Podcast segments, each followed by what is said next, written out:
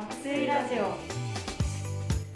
皆さんこんばんは。心理師の大井です。この番組は睡眠や脳機能について研究している人たち。臨床現場でカウンセリングなどをしている人たち。そして実際に睡眠にまつわる疑問や困りごとがある人たちが集ってざっくばらんに睡眠について考えたり話したりするラジオです。睡眠をテーマに国内外のさまざまな研究や臨床現場の情報そして実際に睡眠を良くしたいと取り組んでいる人たちの実践について対話をしながら皆さんと一緒に睡眠について考えていきます。今回は心理師の私大井と社会人1年目の野間ともやもやとの付き合い方考え体系研究者の重松がお送りしております。今回もよろしくお願いします。お願いします。そうですね今回あの前回と同じメンバーでですね、えー、眠れない夜のモヤモヤの続きをですねテーマにお話ししていきたいと思います。で眠れない夜のモヤモヤということで前回は、えーとまあ、復習としてどんなことをお話ししたか簡単に重松さんの方からよろしいでしょうか。はい。そうですね。前回はちょっとぐるぐるぐるぐる考えちゃって眠れないっていうようなこのぐるぐる思考。まあ専門用語で半数って言ったりするんですけど、まあ、それについてちょっとお話しさせていただいて、まあ、その半数とかしている時には、まあ、こうなんでなんでっていうよりもどういうふうな感じだったかなっていうような感じで考える方が、まあ、その後の心の持ち方的には良かったりするよっていうようなお話ともう一つがマインドフルネスという、まあ、こう考えとかが浮かんできたりする時にそれを価値判断なく観察するそして流れていくのを見つめていくっていうようなスタンスがとっても有効だよっていうようなお話をさせていただきました。はい、ありがとうございます。前回お話しいただいたことの続きということで何か補足などはありますか？そうですねちょっとマインドフルネスに関して言うと最近私も思うことというかあそうだなって思ったことがあって皆さんあの眠る時に羊が1匹羊が2匹羊が3匹むにゃむにゃむにゃっていう感じで眠りにつくことがある。これよく眠れるよっていうようなお話って聞いたことありますかね？はいありますねよく。やったことありますか？あもう聞かなかったですけど。やりはしました私は子供の頃とかよくやってましたね。ああそうですよね。私も子供の頃よくこう両親が羊が1匹羊が2匹ってこうちょっとトントンしながらこう眠りにつかせるような感じのこともあったような気がうる覚えであるんですけれどもこれって実は元ネタっていうか、まあ、海外からこの、まあ、輸入してきたようなやり方らしいんですけれどももしかしたらご存知の方もいるかもしれませんがこの羊っていうもの英語だと sheep ですよね。この sheep sheep sheep っていう感じが英語の sleep sleep sleep っていう感じに似ていてまあそこら辺がこうなんというかこう無意識的に人のこう眠りの方に向かわせていくっていうような感じのところが言われたりしてるんで実は羊が1匹羊が2匹っていうのってあんまり実はそのスリープと全然関係ないんで言葉的に。効果がない効果がないこともあるっていうふうに言われたりすることもあるんですね。でも意外とこれで眠れたりするっていうこともあるんじゃないかなと思います。実はそこってマインドフルネス関係してるんじゃないかなって思っててこう頭の中でこう羊が1匹来てどっか行ってあ2匹目が来てどっか行ってっていうような感じのこう頭の中で出てきてはどっか行くっていう感じのこうちょっと客観的に見てる自分っていったものがこううまく育まれていってその中でちょっとこう自分の心を落ち着けるというかリラックスさせるっていったところにつながっていってもしかしたらこういつの間にか寝ているというか心を落ち着かせることができてるみたいな感じのことにつながってるのかなって思ったりしてます。マインドフルネスと羊にそんな関係があるかもしれないっていうの話初めて聞きました。かもしれないで。よろしくお願いします。は確かにそのイメージもすごく大切ですよね。そうですね。自分の中で浮かんでくるものがこう自分の意思とは関係なくどっかに行っていくっていうようなイメージを作るだけでもこうなんというかですね自分を苦しめてるような考え方とかそういったものがこういつの間にかどこかに行って消えていってるっていうことを体験することにつながってうまく眠りに入りやすくなるのかもしれませんね。そうですね、確かに。あと、ぐるぐるもあるんですけど、なんか、急にわって何かを思い出して、なんか嫌な気持ちになっちゃうみたいな、そういうことも割とあるなと思うんですけど、うん。そういうのってどうなんでしょうか？そうですね。あの心理学の中でよくそういうまあわーっと感情怒りや悲しみやもちろん落ち込みとかそういったものがわーっと出てきてしまう時にどうすればいいのか？といったこともよく研究がされています。まあ、感情心理学という分野の中でそういった研究がされることが多いんですけれどもその中でもですね感情制御感情をどうコントロールすることができるのかといったこともよく研究がされています。例えば皆さんどんな風に自分の感情わーって出てきた時にこ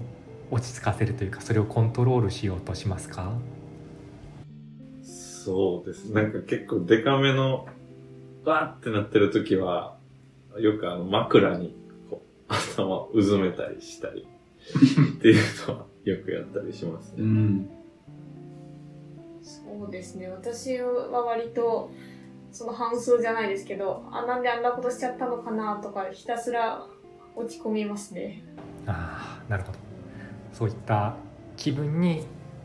こうわざとというわけじゃないけどこう浸るというかぐーっとあえてするっていう感じですかねそうですね。あとは、なんか、本当に気分転換じゃないですけど、ちょっと外出てみて散歩するとか、なんか自分のこと、好きなことするとかっていうこともたまにあったりしますね。わかります私もこう何かわーっていうことがあった時にはそれを上回るような体験をしようとしてわーっと走ったりとか、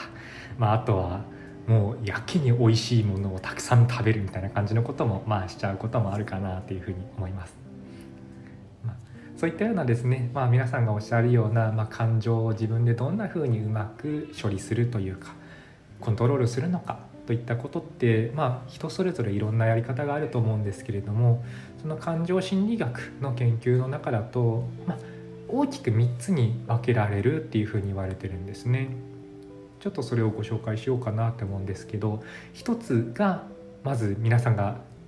おっしゃったような例えばその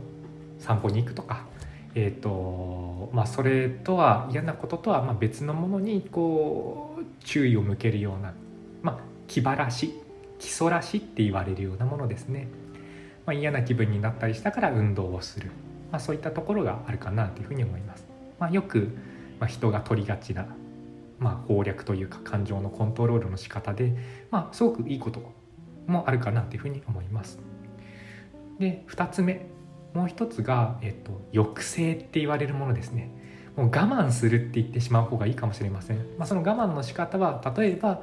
その考えないようにする。ああもうこんな嫌なことがあったなああもう自分こんなことやっちゃったないやこんなこと考えちゃダメだダメだダメだダメだっていうような、まあ、抑制の仕方もう考えないようにしようっていう感じのところですね。もあればちょっと考えちゃうけどこう顔には出さないようにしようとかこうもう自分はそんなの感じてないんだっていう感じの行動をとる、まあ、そういう抑制の仕方もあるかもしれません。で最後にご紹介するのがこの感情心理学の中では、まあ、特に、まあ、いい感じに使えるんじゃないかって言われてるもので認知的再評価っていうものがあります。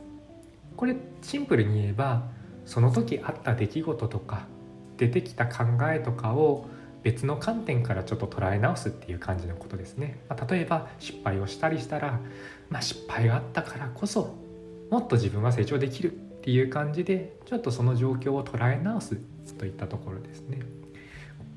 最後に紹介したような認知的再評価とかは特にこう人の精神健康にはいいんじゃないかなっていったことが言われたりしています。どうですかね？野間先生こんなあ野間さん認知的再評価とかできそうですか？ああ、なんかまあ、できそう、まあなんかやったことあるかなっていう感じではあったりするんですけど、なんか、いろいろあって、なんかどれがおすすめとかあったりしますか？そうですね。そのまあ認知的再評価はすごくおすすめなんですけれどもこれって意外と難しいっていうことも言われたりしてます、まあ、実際そんな風に考えればいいけれどもそんなねえっていう感じでですねさっき言ったみたいにその怒られたりとかして失敗しちゃったけどそんな自分の成長につながるかもしれないけどそうは言ってもみたいな感じでちょっと抵抗が出てきたりすることもありますよね。なのでまあこういったものはトレーニングっていうふうにも言われてるんですけれども、まあ、そのいろんな感情に対する付き合い方の中でも私が一つおすすめするものとしてはセルフコンパッションっていうものがあります聞いたことありますかね？いや、ないですね。まあなかなかあの聞き慣れない言葉かなというふうには思うんですけども簡単に言うと、まあ、自分に対する思いやりを持って自分に接するっていう感じのところですね。実はこれってあの前回ご紹介したマインドフルネスといったものの要素も含まれてる、まあ、心自分に対する態度っていうふうに言われてるんですけれどもまあ本当に簡単に言うと自分に優しくするっていうことですね。皆さんできてますか？自分に優しく自分に優しくって結構難しいですよね。うんそうなんですよね。自分に優しくっていうの実は単純にこう自分を甘やかすっていうだけじゃなくって失敗したのも自分まあそういった体験をしているのも自分まあそういった体験をあるがままに受け入れつつまあそれも人間だもんねっていう感じで認めてあげるといったところになります。なので意外とこれって難しかったりするんですよね。こうなんかこれでいいやって思いたくてもなんかやっぱりダメなところを見ちゃうというか、まあ、そういうところもあるので、まあ、自分に優しくするっていうのを意識するのもちょっとあの意識してやってみるっていうところもすごく大切ですね。うんそうですねこのセルフコンパッションっていうもの自分を認めてまあ人間みんなそんなもんだもんねっていう感じのところ他の世界との他者とのつながりも感じつつ自分に優しさを向けていくっていうこの心の要素というか態度っていったものって、まあ、すごく睡眠にもいいっていうふうに言われていまして、まあ、一つ研究であるのが、えー、と若い医療の専門家とか研修生まあだから知識としてそういう睡眠のこととかについては知ってるっていう感じの人たちについてもこう睡眠が満足に取れてるかどうかっていうような評価とこのセルフコンパッションといったものがつながっていて実はこのセルフコンパッションを持っているとそういった睡眠も良くなるんじゃないかみたいな感じのことが言われております。ここで面白いところはそういうなんていうか睡眠ってこうすれば良くなるかもなとか満足できるかもなっていうような知識を持っている人でもさらにこのセルフコンパッションっていうのがあると良かったりするといったところですね。ですね。今回いろいろお話聞いてみると、まあ、睡眠って、まあ、一言で睡眠といってもいろんなその関係性といいますか、まあ、考え方が関係していたり自分に対してどういうふうに感じているか物事をどういうふうに捉えるかっていうところもすごくあの睡眠につながってくるんだなっていうふうに改めて感じました。でそろそろあの終わりの時間も近づいてきたんですけれども今回あの2回にわたって眠れない夜のモヤモヤということで重松さんにお話いただきました、えー今回この2回お話聞いてみて野間さんいかがでしたか？そうですね。あのーまあ、もやもやはしがちな自分なんですけど、なんか一番良かったなと思ったのは、えっと、もやもやすることは悪くないくて、その、まあ、どうやってするのかっていうのに、あの、焦点当てるというか、こう、そのもや、ぐるぐるの仕方についてちょっといろいろ教えてもらったのが良かったなと思います。なんか結構ぐるぐるしてる時ってぐるぐるしてる自分にもなんか